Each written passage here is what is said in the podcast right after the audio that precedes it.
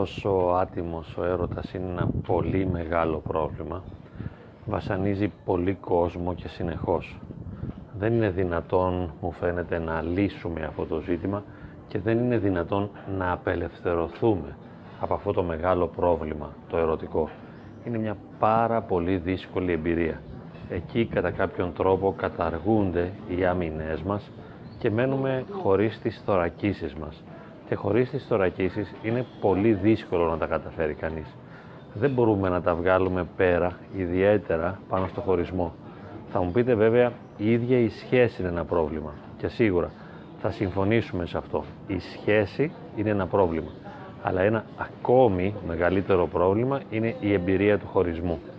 Και συμβαίνει συχνά στο γραφείο μου να συναντώ άτομα, νέα παιδιά, τα οποία χωρίζουν και απογοητεύονται και βασανίζονται και στεναχωρούνται γιατί πραγματικά είναι πάρα πολύ δύσκολο να χωρίζει κανείς.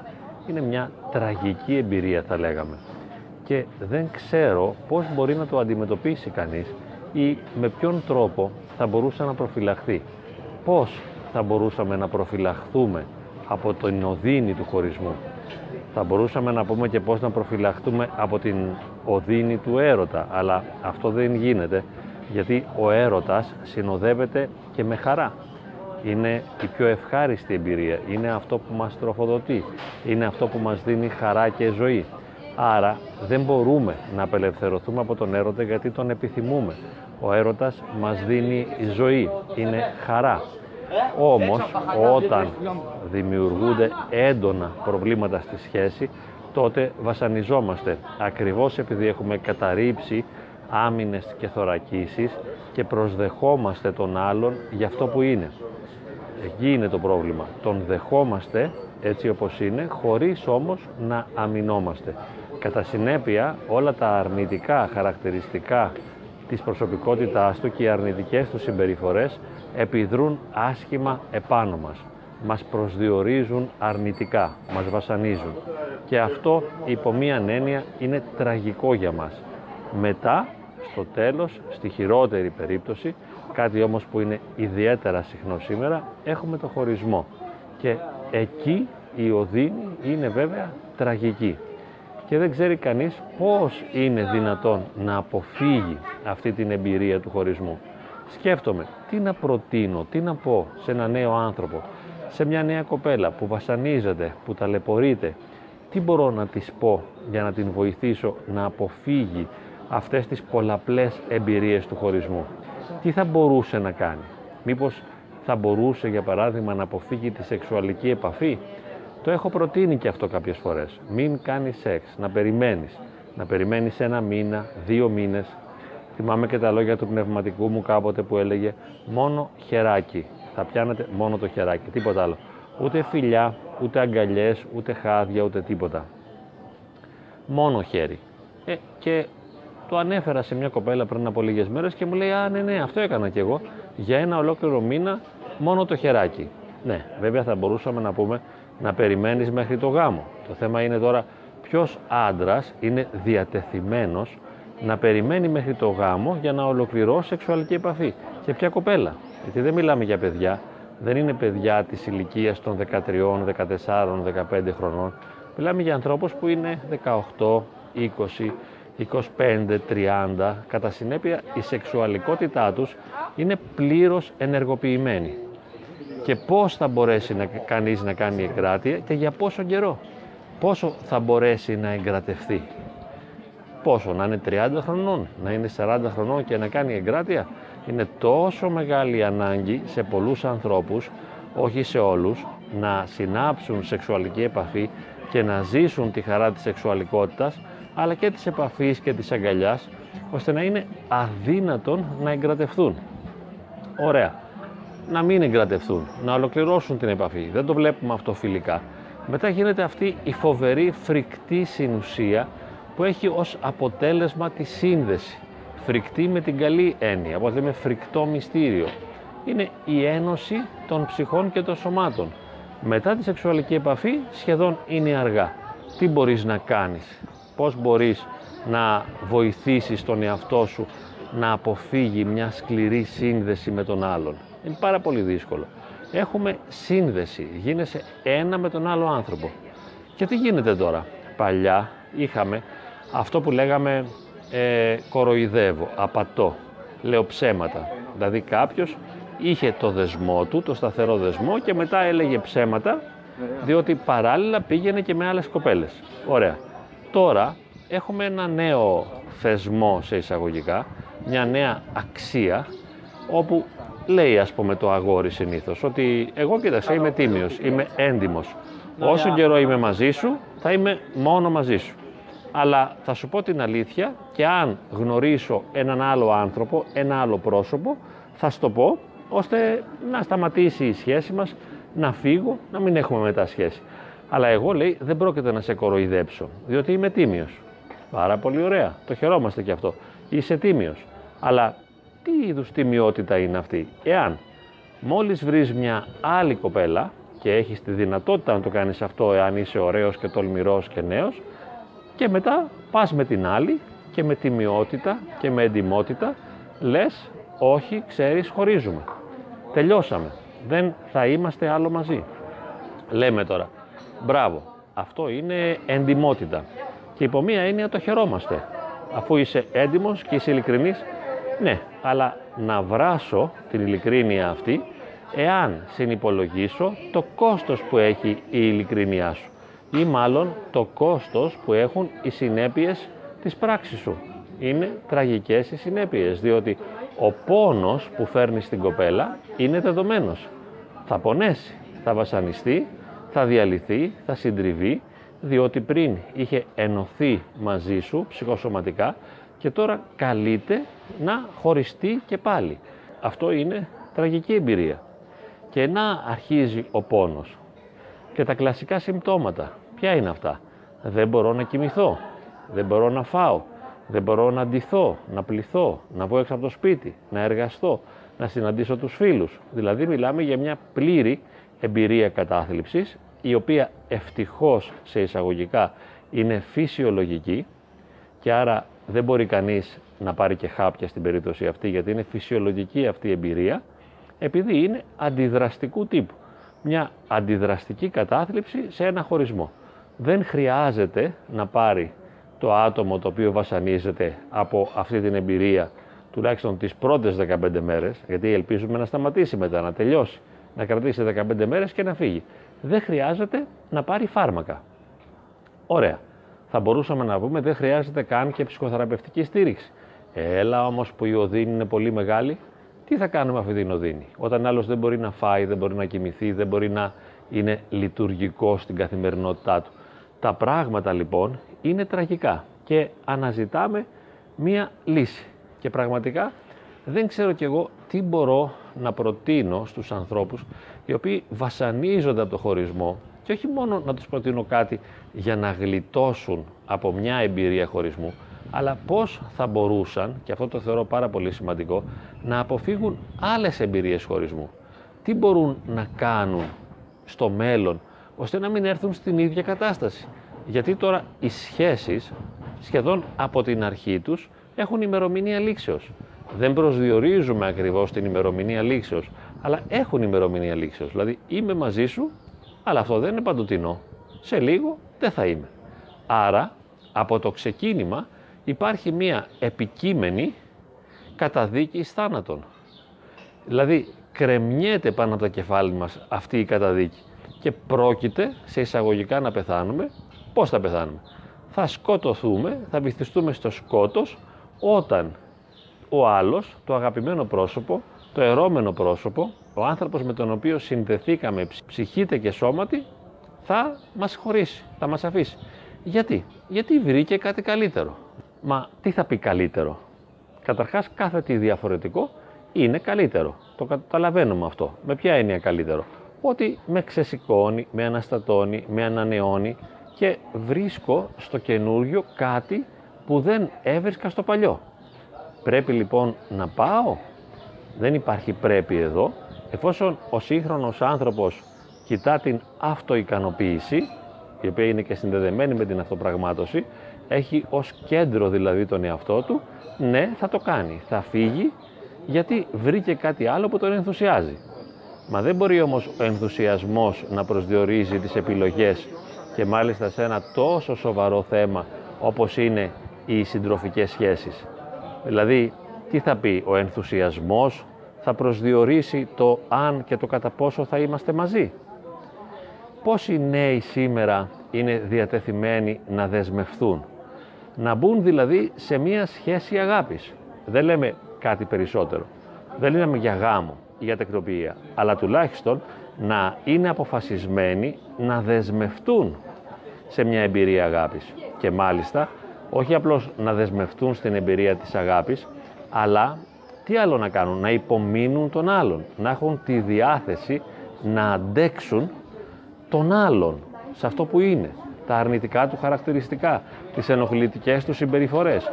Μπορείς να αντέξεις ή ονειρεύεσαι το θετικό; Ή θέλεις τον άλλον να είναι το ικανοποιητήρι σου, να είναι ο άλλος δικό σου αυνανιστήρι δηλαδή, να μπορεί να ικανοποιεί ανάγκες, φιλοδοξίες, ορέξεις, επιθυμίες.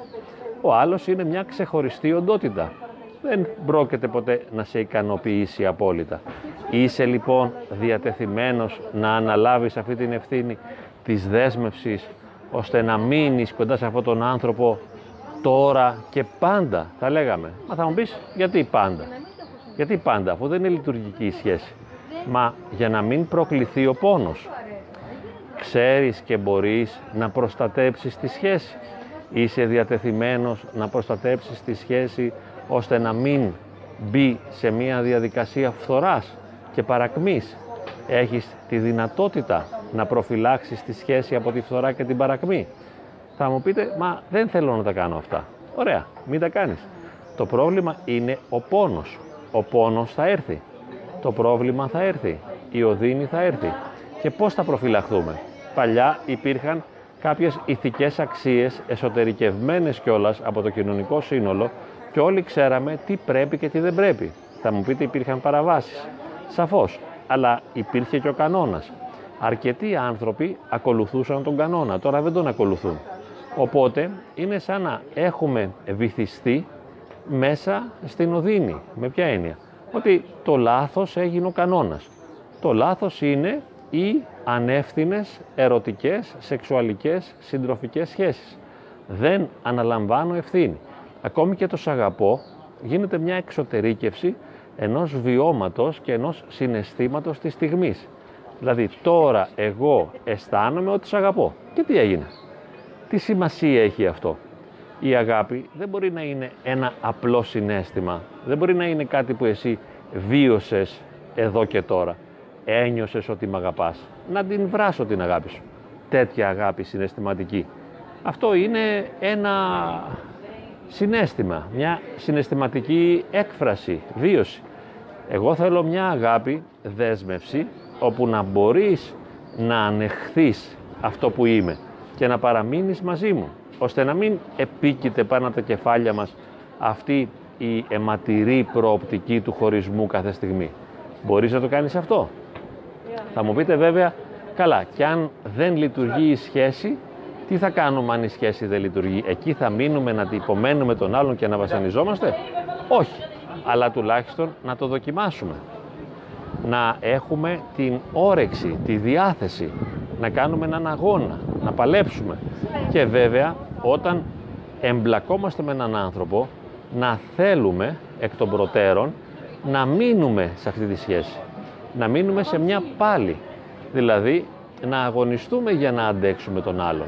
Εάν εκ των προτέρων δεν έχεις καμιά διάθεση για να αγωνιστείς και να παλέψεις με τον άλλον, τότε πού πηγαίνεις; Πηγαίνεις κατευθείαν στην καταστροφή; Και λέμε τώρα, μα μου αρέσει, τι θέλω. Της το είπα. Αυτό είναι και το πολύ ξεκάθαρο. Υπάρχουν οι πολύ ξεκάθαροι άνθρωποι οι οποίοι διασαφηνίζουν τις θέσεις. Λένε ας πούμε, εγώ είπα ότι το μόνο που με ενδιαφέρει είναι το σεξ. Ωραία. Και επειδή το είπες, σκέφτηκες όμως αν ο άλλος δεσμεύεται, αν ο άλλος νιώθει συναισθηματική σύνδεση και μετά θα βιώσει έντονο πόνο εάν σε χάσει. Τι σημαίνει ότι εγώ είμαι ξεκάθαρος και ειλικρινής; Μπορείς να είσαι ξεκάθαρος και ειλικρινής. Αλλά ποια είναι η λειτουργικότητα το νόημα που έχει αυτή σου η επιθυμία, αυτή σου η επιλογή; Ποιο είναι το νόημα τελικά; Η ειλικρίνειά σου δεν έχει καμιά πρακτική λειτουργικότητα ή χρησιμότητα, δεν ωφελεί τον άλλον, δεν βοηθά τον άλλον, διότι θα αλλάξει. Λες, θέλω τώρα. Και αν μετά θέλεις κάτι άλλο, και αν μετά κάτι άλλο και μετά κάτι άλλο, τελικά θα πληγώνεις συνεχώς τις κοπέλες ή τα αγόρια που θα συναντάς. Εσύ δεν δεσμεύεσαι. Αν ο άλλος όμως δεσμεύεται, εσύ δεν προσκολάσαι, δεν εξαρτάσαι.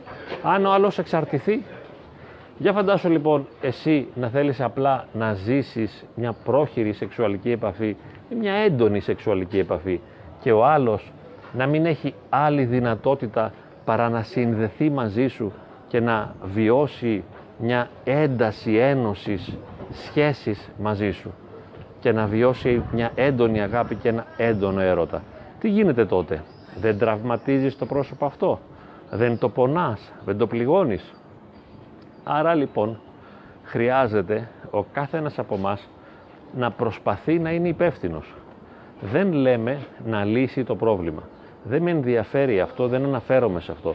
Δεν λέω να μην υπάρχουν προβλήματα. Δεν λέω ότι από εδώ και πέρα θα λειτουργούμε και θα ζούμε ως Άγιοι. Αυτός σχεδόν για τους περισσότερους από εμά είναι ένας εξωπραγματικός στόχος. Δεν ισχυρίζομαι αυτό. Απλώς να ξεκαθαρίσουμε τις προθέσεις και τις διαθέσεις μας και να έχουμε συνέστηση της ευθύνης του τι σημαίνει δηλαδή να προσεγγίζω ερωτικά έναν άλλο άνθρωπο. Και ας κάνω λάθος μετά. Μπορεί να τον προδώσω, μπορεί να τον απατήσω, μπορεί να τον εγκαταλείψω, να τον αφήσω, να του πω ψέματα, να μπλέξω. Εντάξει, όλα αυτά σε επίπεδο πτώσης είναι κατανοητά, αλλά εκ των προτέρων χρειάζεται να έχω γνώση και επίγνωση της σοβαρότητας των πραγμάτων και ιδιαίτερα να έχω γνώση και επίγνωση της σοβαρότητας της σεξουαλικής επαφής. Η σεξουαλική επαφή δεν είναι παιχνίδι. Το είπαμε, είναι ένωση ψυχοσωματική και δεν μπορείς να ισχυρίζεσαι ότι έχεις το δικαίωμα για το κέφι σου δηλαδή να ενώνεσαι ψυχοσωματικά με έναν άνθρωπο και να αδιαφορείς για το τι θα μπορούσε να προκύψει μέσα από αυτό, τις αρνητικές συνέπειες δηλαδή της επιλογής σου. Πρέπει να είμαστε υπεύθυνοι και να κάνουμε τα λάθη ή ας το πούμε διαφορετικά να κρατήσουμε τις αξίες, να γνωρίζουμε τι είναι σωστό, να γνωρίζουμε πώς θα έπρεπε να συμπεριφερόμαστε και μετά να κάνουμε τα λάθη. Σαφώς θα κάνουμε λάθη, είπαμε, είμαστε άνθρωποι, αλλά να μην καταργηθούν οι αξίες και να μην χάσουμε τον προσανατολισμό μας. Έχει μεγάλη σημασία ο προσανατολισμός, δηλαδή ξέρω πώς βαδίζω. Λέω λοιπόν ότι προστατεύω τον εαυτό μου από περιστασιακές σεξουαλικές σχέσεις, γιατί μπορεί και εγώ να μπλέξω, κυρίως όμως αναλαμβάνω την ευθύνη να προστατέψω τους άλλους από τον κίνδυνο να εξαρτηθούν συναισθηματικά από μένα και να βιώνουν μετά αρνητικά αισθήματα στην προοπτική ενός χωρισμού. Συνειδητοποιώ και αναγνωρίζω ότι δεν έχω αυτό το δικαίωμα. Δεν έχω το δικαίωμα να βάλω τον άλλον σε ένα τόσο μεγάλο κίνδυνο. Και τελικά, εάν τον βάλω, ωραία. Εάν τον βάλω, τον έβαλα. Δεν θα τραβάμε και τα μαλλιά μας μετά. Είπαμε, αυτή είναι η ζωή. Έτσι είναι η πραγματικότητα. Δεν μπορώ να κάνω αλλιώς. Ζω αληθινά, ζω πραγματικά. Αλλά θα ξέρω ότι πρόκειται για ένα λάθος. Όχι για έναν τρόπο ζωής. Γιατί κινδυνεύει να γίνει και τρόπο ζωής. Δηλαδή το να συνάπτω συνεχώς ε, περιστασιακές σχέσεις ανεύθυνες, υπό μία έννοια, θεωρείται κανόνας κάτι φυσιολογικό. Μα τι θα πει φυσιολογικό στην περίπτωση αυτή όταν προκαλεί τόσο πόνο; Λοιπόν, αναλαμβάνουμε την ευθύνη απέναντι στον εαυτό μας αλλά και απέναντι στους άλλους ώστε να τους προστατεύουμε και να μην τους καταστρέφουμε. Να μην είμαστε δηλαδή η καταστροφή των άλλων μέσα από την αγάπη. Μια αγάπη φυσικά που ποτέ στην περίπτωση αυτή δεν είναι αληθινή. Χρειάζεται να προστατευτούμε. Τώρα, εάν την πατήσουμε εμείς, να πούμε δύο λόγια και γι' αυτό. Τι μπορώ να κάνω όταν με παρατήσει κάποιος, όταν με αφήσει κάποιος που τον έχω αγαπήσει. Λίγα πράγματα. Δεν μπορώ να κάνω πολλά πράγματα, διότι βασανίζομαι και υποφέρω. Ο πόνος δεν θα μου επιτρέψει να κάνω σωστές επιλογές. Τι είναι αυτό λοιπόν που μπορώ να κάνω; Να κρατηθώ στη ζωή, διότι είναι υπό μία έννοια η αγάπη δυνατή σαν το θάνατο. Μπορεί να σε στείλει στο θάνατο. Δεν έχεις όρεξη να φας, να κοιμηθείς, να κάνεις τίποτα. Άρα λοιπόν τι κάνω; Τρώω το φαγητό μου. Πάρα πολύ σημαντικό. Πλένομαι, ντύνομαι, πηγαίνω στη δουλειά μου. Κρατιέμαι στη ζωή. Πάση θυσία. Αυτό είναι πάρα πολύ σημαντικό. Και τι άλλο; Από εδώ και πέρα επιλέγω να μην στηρίζω τη ζωή μου σε συναισθήματα. Και λέω, φτάνει, το έκανα, το έζησα, το βίωσα, δεν θέλω άλλο.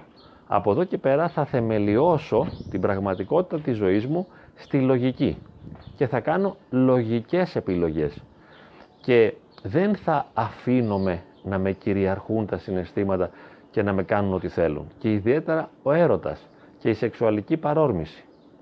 Αποκτώ τον έλεγχο και εξασκούμε κάθε στιγμή να έχω τον έλεγχο.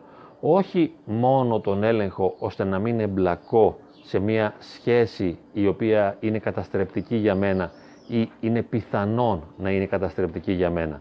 Όχι μόνο αυτό, αλλά δεν επιτρέπω στον εαυτό μου να αφήνεται στα συναισθήματά του σε καθημερινή βάση. Δηλαδή, αυτό που θα κάνω θα το φιλτράρω με τη λογική δεν θα το αφήσω να κυριαρχηθεί από τα συναισθήματα. Οι επιλογές μου κυρίως θα είναι επιλογές λογικές και θα πω στον εαυτό μου, θα κάνεις όσο μπορείς και όσο σου είναι δυνατόν και θα αγωνιστείς γι' αυτό, θα κάνεις αυτό που γνωρίζεις ότι είναι ωφέλιμο για σένα και λειτουργικό. Αυτό που σε προστατεύει, αυτό που σε βοηθά να αναπτυχθείς, αυτό που σε βοηθά να γίνεσαι καλύτερος άνθρωπος. Ζω μια οργανωμένη ζωή. Δεν είμαι πια αφημένος στο έλεος των παρορμήσεων και των συναισθημάτων. Βάζω τον ορθό λόγο να κυβερνήσει τη ζωή μου. Γιατί όπως έλεγε και ο Νίτσε, αυτός που δεν βάζει χαλινάρι στην καρδιά του κινδυνεύει να χάσει το κεφάλι του. Και στην Εκκλησία μιλάμε πάντα για τον ηγεμόνα νου.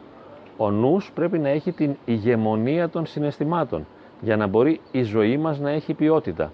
Διαφορετικά η ζωή δεν θα έχει ποιότητα, θα είναι μια ζωή σχετικά μίζερη και θα προκύπτει πόνος και οδύνη. Πώς θα ξέρουμε ότι προκύπτει πόνος και οδύνη; Σε ποια περίπτωση λοιπόν προκύπτει πόνος και οδύνη στην καθημερινότητά μας; Το είπαμε, όταν αφινόμαστε να μας κυβερνήσουν και να μας οδηγήσουν συναισθήματα και παρορμήσεις. Μπορεί να το θέλουμε αυτό, μπορεί να μας αρέσει, αλλά έχουμε συνειδητοποιήσει πλέον ότι αυτό δεν είναι ωφέλιμο και γι' αυτό δεν επιτρέπουμε να συμβαίνει άλλο. Δεν το επιτρέπουμε. Ξεκινάμε από εδώ και πέρα να βάζουμε ένα πρόγραμμα. Πώς βάζουμε ένα πρόγραμμα σπουδών ή ένα πρόγραμμα δουλειάς, βάζουμε ένα πρόγραμμα ζωής και το λέω μέσα μου. Κάνω αυτό που γνωρίζω ότι είναι πιθανόν να είναι αποδοτικό για μένα. Να με βοηθήσει να έχω ποιότητα ζωής, να έχω χαρά και να αποφύγω την οδύνη. Και για να το κάνω αυτό, για να το ζήσω αυτό, ακολουθώ το νου. Τον βάζω αρχηγό στη ζωή μου. Βάζω τη λογική, ώστε οι επιλογές μου να είναι πλέον θετικές λογικές επιλογές και λέω ένα όχι στην παρόρμηση. Και είπαμε και τελειώνουμε, εάν την πατήσουμε ως άνθρωποι την πατήσαμε, αλλά μέχρι να την πατήσουμε ξέρουμε τι πρέπει να προσέχουμε. Προσέχουμε τα συναισθήματα και τις παρορμήσεις, ιδιαίτερα τις ερωτικές και τις σεξουαλικές. Κρατάμε την ηγεμονία, κρατάμε τη δύναμη. Στο βαθμό που μπορούμε είμαστε δυνατοί και έχουμε τον έλεγχο.